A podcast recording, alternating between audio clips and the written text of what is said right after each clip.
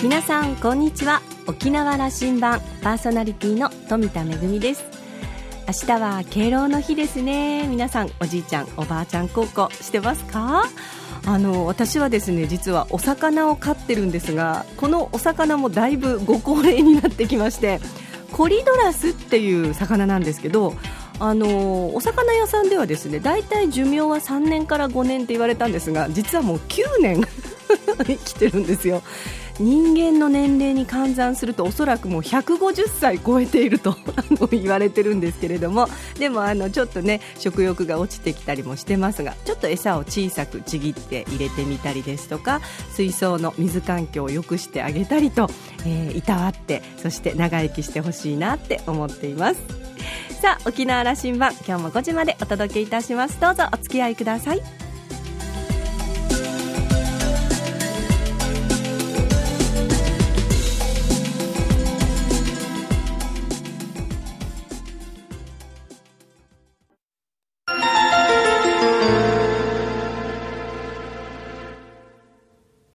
那覇空港のどこかにあると噂のコーラルラウンジ。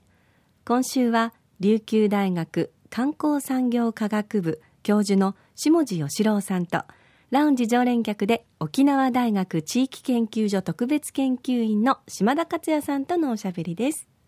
下地さんはせんきゅうひゃくごじゅうななねん生まれ、宮古島市のご出身です。明治大学を卒業後、せんきゅうひゃくはちじゅうにねんに沖縄県庁に入庁。初代の沖縄県香港事務所長や観光振興課長、観光政策統括官などを務めた後、にせんじゅうさんねんに退職されました。その後、琉球大学での教職に転じられ、現在は琉球大学教授、国際観光学部長、学長補佐をお務めです。また昨年からは琉球銀行の非常勤取締役も務めておられます。コーラルラウンジにはさんどめのご出演。今回の話題は、今年しちがつに中国返還にじゅっしゅうねんを迎えた香港のことや、沖縄観光のスペシャリストとして沖縄観光の現状や課題などについて、今週はその前編をお送りいたします。どうぞ。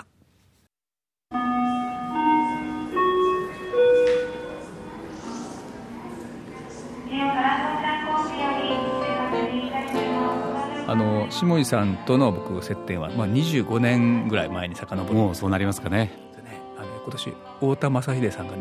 あの、はい、亡くなられて、ね、はい、うん、あの太田さんにはよく怒られてましたね。そうですね。いやこういった失礼だけど、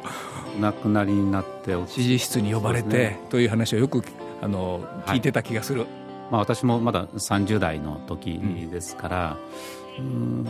まあ、元気だったわけですね、まあ、今も元気でありますけども、うん、まあ、その中でいや反抗する元気があったということで、あの地質の中ではあの口答えもしましたけど、まあ、ただやっぱり圧倒的な、うん、その太田知事のその迫力とそのビジョンというか、そういうものに対して、まあ、あのまだまだやっぱりこう勉強不足っていうのが多かったので、まあ、それでまあ一生懸命やったというところもあります、うん、あのいやその太田さんのね、そのなんていうかな、思いの強さにやっぱ最後はね、もう そ, その通りですというふうなことになったなというのが ね, ね、うん、あの戦争を生き抜いてきて、うん、今を生きていて、で私たちがいつも言ってたのは、君ぐらい の, の, の若さがあれば何だってできるだろうと、もっともっとやっぱりこうアジア中を駆け巡って、もっと考えて、もっとアクションを起こして、もっとみんなにメッセージを出すべきじゃないかと、何やってるんだと、うん、お前の働きじゃ全然足りないんだというのをもう毎回のように言われてました。そうでした。思い出してきた。私も、はい、近かったな、うん、そのくらいのことしかできないのかと、そのくらいのことしか考えきれないのかという話を。そうですね、もっと勉強もしろ、もっとその足で稼げ、いろんな人に会って話を聞いてこいで、まあ、アジアの情報はお前が一番あの身近に接してるんだから、それを県民にすぐにこうあの発信をするようにしなさいと、何やってるんだという、沖縄に帰ってる場合じゃないという、まあ、そういうこともよく言われました、えー、せんきゅうひゃくきゅうじゅうごねん沖縄県庁が香港事務所を作ると、あのその頃で言えば日本の都道府県が県外に事務所を持つなんていうことはまだあの、まあ、一番じゃなかったかもしれませんが、どやっぱり珍しかったですよね。アジアにはやっぱり日本企業の進出をサポートするという意味で、うん、製造業が盛んな地方自治体は長野県とか、うん、含めて結構出てたんですよ、うん、ただやっぱりこう観光を中心にというのは、まあ、沖縄だとか、まあ、鹿児島とか熊本があの徐々に関心を持ち始めた時期だったと思います、うん、沖縄からは下さん単身で行って、はい、向こうでアシスタントを雇用して、そうですね、一人、はい、事務所も自分で借りて、はい、さあどうやってスタートしようかということをやったという話でしたよね。そうですね、まあ、行けと言われて入って行って行ってじゃあ何するんですかということはそこはも う, もう現地に行って、えー、自分で考えると。初代所長と。そうですね、ですからこう隣の駐在員の電話が頻繁になっている中で、うん、あの私の電話は全くならないわけですから、うんやっぱりこれは事務所にいる意味はないととにかく外に出ていろんな人に会ってで名刺交換をしてやっぱ沖縄のアピールをして沖縄の現状を伝えて、まあ、そういう関係性を本当に足で、えー、稼ぐというような時代が、まあ、あっという間によねんかん過ぎたという感じでした。よねんでしたか。そうですね、私はせんきゅうひゃくきゅうじゅうろくねんに多分あの下井さんを訪ねてるんです、はいはい、そしてあの今もオフィス一緒ですかね。あの高層ビルのやっぱり香港らしい高層ビル。そうですね、もう、もうすでに今は別のところに移っていますけども、うん、当時はやっぱりこう香港を代表する場所にジェトロがありましたからそこの中にまあ事務所を借りていたというところです。でその時にいやということはあの頃は下井さん さんじゅう？ さんじゅうななくらいだったですね若いですよね今年還暦すごい、ねはい、で私はもうあのあの頃は世界中をどっかどっか見て回ろうと思って、うんまあ、あのあ下井さんもいるということで香港に行ってあのまだねあのそんなに話す機会もなかったけどもゆっくり夜もいっぱいそうでしたね、はい、で香港の街をいやいつか沖縄のまああの頃の香港なんていうのは沖縄というそのブランドの存在なんか、まあ、なかったに等しいですよね。香港から見ると、まあ、沖縄は、沖縄はほとんど見えてない時代、うん、あまりその誰も知らないというところだったと思います、うん、覚えてますよ。そこに下井さんがね、まあ、かんゆくゆくは観光だという話をしながら今は沖縄のことをもずくを持ち込むとかそうですね、物産を少しあの日系のスーパーとかデパートに売れないかということを盛んにあの交渉してましたね。そうですね、あの物産公社からサンプルをもらってそれを大きなバッグに詰めて、まあ、で今でいうそのキャスター付きの、うん、バッグに詰めてで、えー、一軒一軒あの関係者を訪ね歩いたというふうな時期がやっぱりいちねんにねんぐらいはありました、ね。こういう商品とか、まあ、サービスもそうですけどもあの存在が実態が伝わってないんであれば そ, れそこから来たものを売るというのは相当にハードルが高くて。そうですね、もう特に香港は自由貿易地域ですから世界中のものが集まってくる中 で, で類似の商品もいっぱいありますからその中でこう売れるかどうかっていうのはやっぱり非常に厳しい、まあ、なのでこう他にはないものからまずはあの攻めていこうというのと、まあ、観光地としての ピーアール をしていけばあの知名度が上がれば、まあ、それは物産とも相乗効果があるだろうと。ただやっぱり時間はかかるんだろうなという思いは当時からありました。その頃せんきゅうひゃくきゅうじゅうろくねんの香港といえばその年翌年に、えー、中国返還を迎えて、すごくこう時代の大きなこうあの変わり目を迎えている頃だったんですよね。そうですね、まあ、あの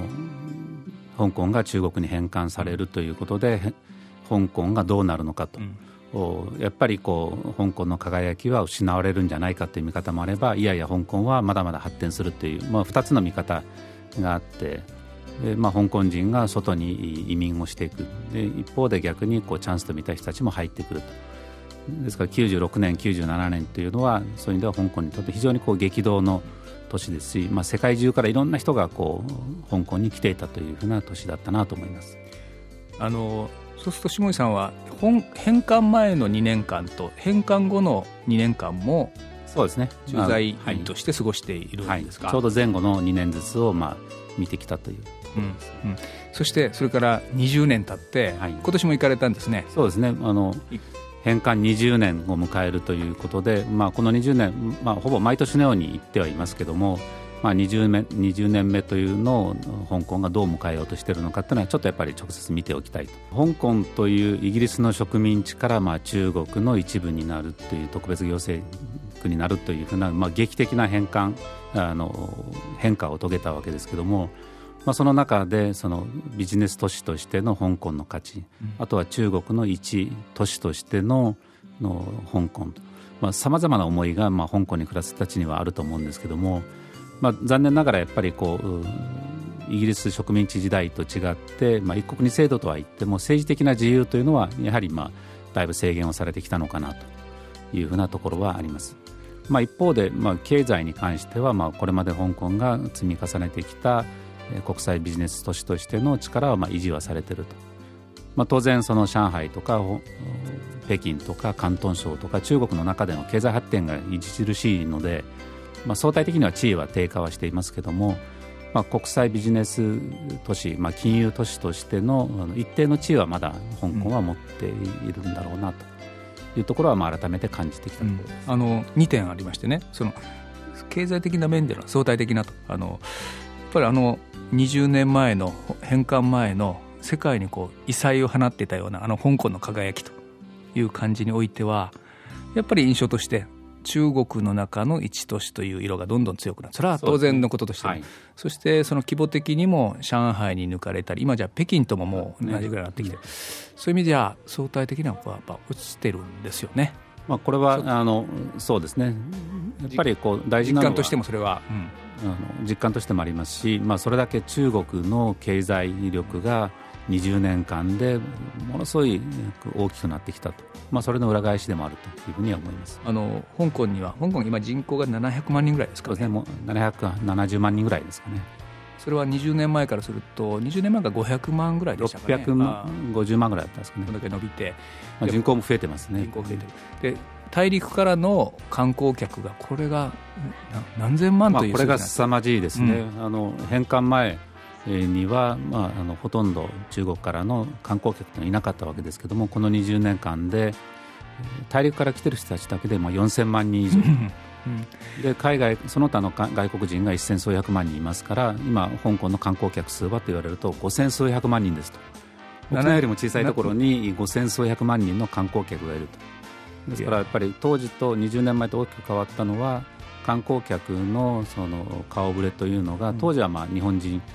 も含めていろんな外国人がいたわけですけども、やっぱりこう圧倒的にの大陸の ななじゅうごパーセント は中国人という社会なんです。そうですね。ですからお店 の, のスタイルも、かつては日本人を相手にビジネスをしていたお店がほとんどがまあ中国人向けになったと、うん免税店とか行ってもやっぱりだいぶこう顔ぶれが変わってきたと、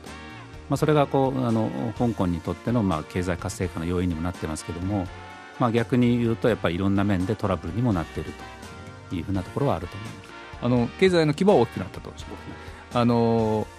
うん、例えばこれ経済の歪みみたいなことも起きていますよね。そのそうですね、この急激に中国化が進んで向こうから の, その資本が入ってくる、あのやっぱ貧富の格差がにじゅうねんまえよりも広がったというふうな、そうですね、あの、まあ、街の中で一見するとそこはあのそんなに感じないんですけども、うん、数字的に見るとやはりこう不動産の価格がものすごくこう上がってますので、やっぱり持ってる人と持ってない人の格差が大きくなって、まあ、今数字的に見ると世界でも最も貧富の差が激しい都市と、うんまあ、ここはやはりその不動産価格の上昇で一般の庶民にはなかなかこう手が届かないと、一方で中国マネーがどんどん入ってくる、まあ、そういう中で非常に今はその貧しい人にとっては苦しい場所なのかなという、まあ、あの活気があるという見方をすればあのそう見えますし、 そ, そこにあの普段の生活を営むというのはそれは大変なエネルギーがいるというのができますね。そうですね、はい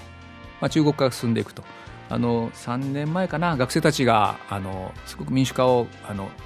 その訴えた時期がありましたね。はいはい、街中がでも一回やはりあの中央のあのパワーに押しとどめられたと、まあ、中国人、えー、香港人としてもすごく現実的な選択をする、まあ、あの民族というかこう習性あったところ、えー、と現実を受け入れてという結果だったと僕は見ますけども、はい、下井さんからどういうふうに見られる？まあ、あのそういう見方もありますし、うんその一国二制度としての香港の価値をやっぱりこうしっかりアピールしようというアクションを若い人たちを中心に起こしてきたという、この若者のエネルギーに対しては、まあ、あの将来期待できるというふうなあの見方もできると思っています。しかしあの一回若者たちはあの敗北感を味わったわけですよね。そうですね。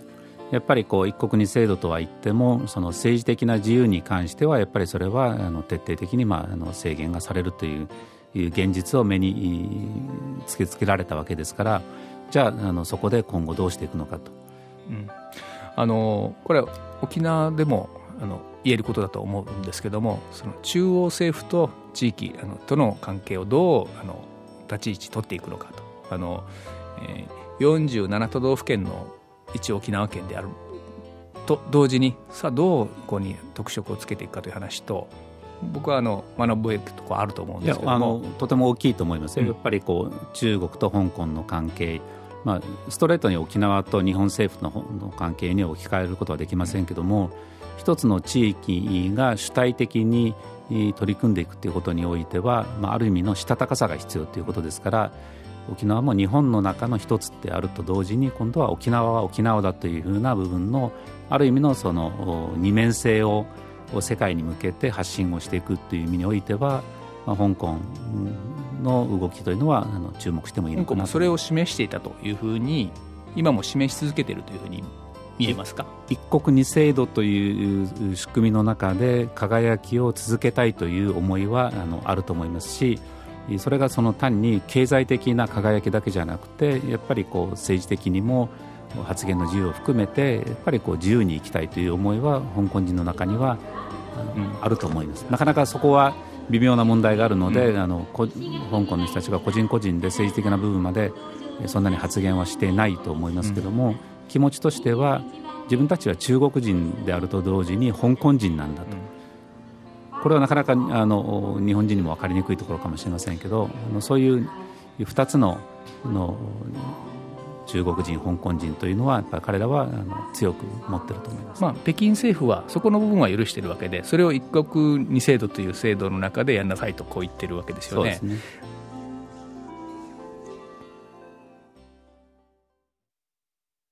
香港の人たちは中国人でもあり、そして香港人という意識も持っているということだったんですが、なんだかこう私たちね、ウチナーンチュもね、日本人であり、でもウチナーンチュとしてのアイデンティティをしっかり持っているというところにすると、少し共通点があるのかなというふうにも思いました。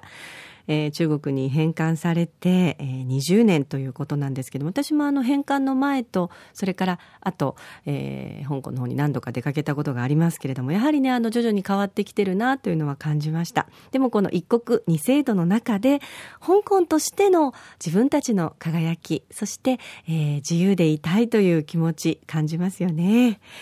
えー、下地さんはですね、こうして香港での活躍もありましたし、それからあの県庁時代に沖縄の観光政策立案の実施の中心人物でした。えー、大学に移ってからはより広く、えー、政策提言活動を続けていらっしゃいます。今週はその前編をお届けしましたので、このお話の続き、また来週お届けいたします。今週のコーラルラウンジは、琉球大学観光産業科学部教授の下地義郎さんと、ラウンジ常連客で沖縄大学地域研究所特別研究員の島田克也さんとのおしゃべりでした。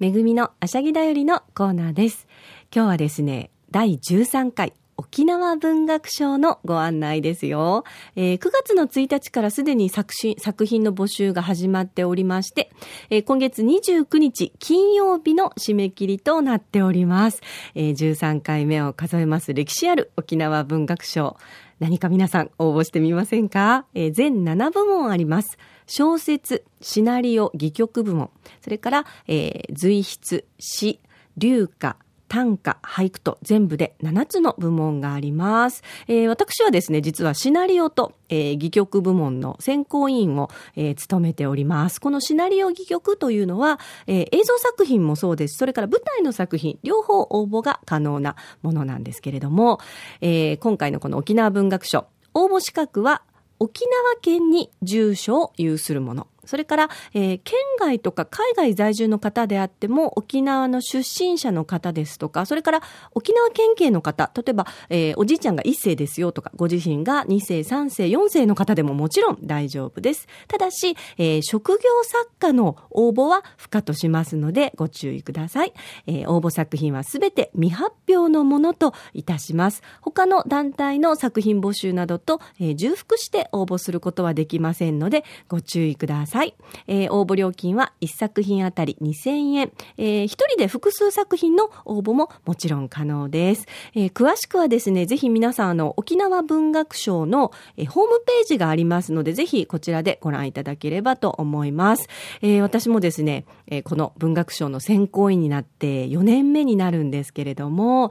えー、毎年ですねすごい力作がたくさんあって、今年はどんな作品に出会えるのかとても楽しみにしています。いよいよ締め切り間近、くがつのにじゅうくにち金曜日、えー、当日締め切りの、えー、消印有効となっています。ぜひご応募ください。沖縄文学賞のご案内でした。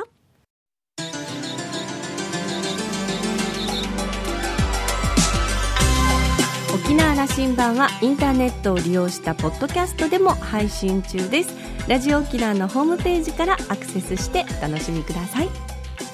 沖縄羅針盤、今週も最後までお付き合いいただきましてありがとうございました。そろそろお別れのお時間です。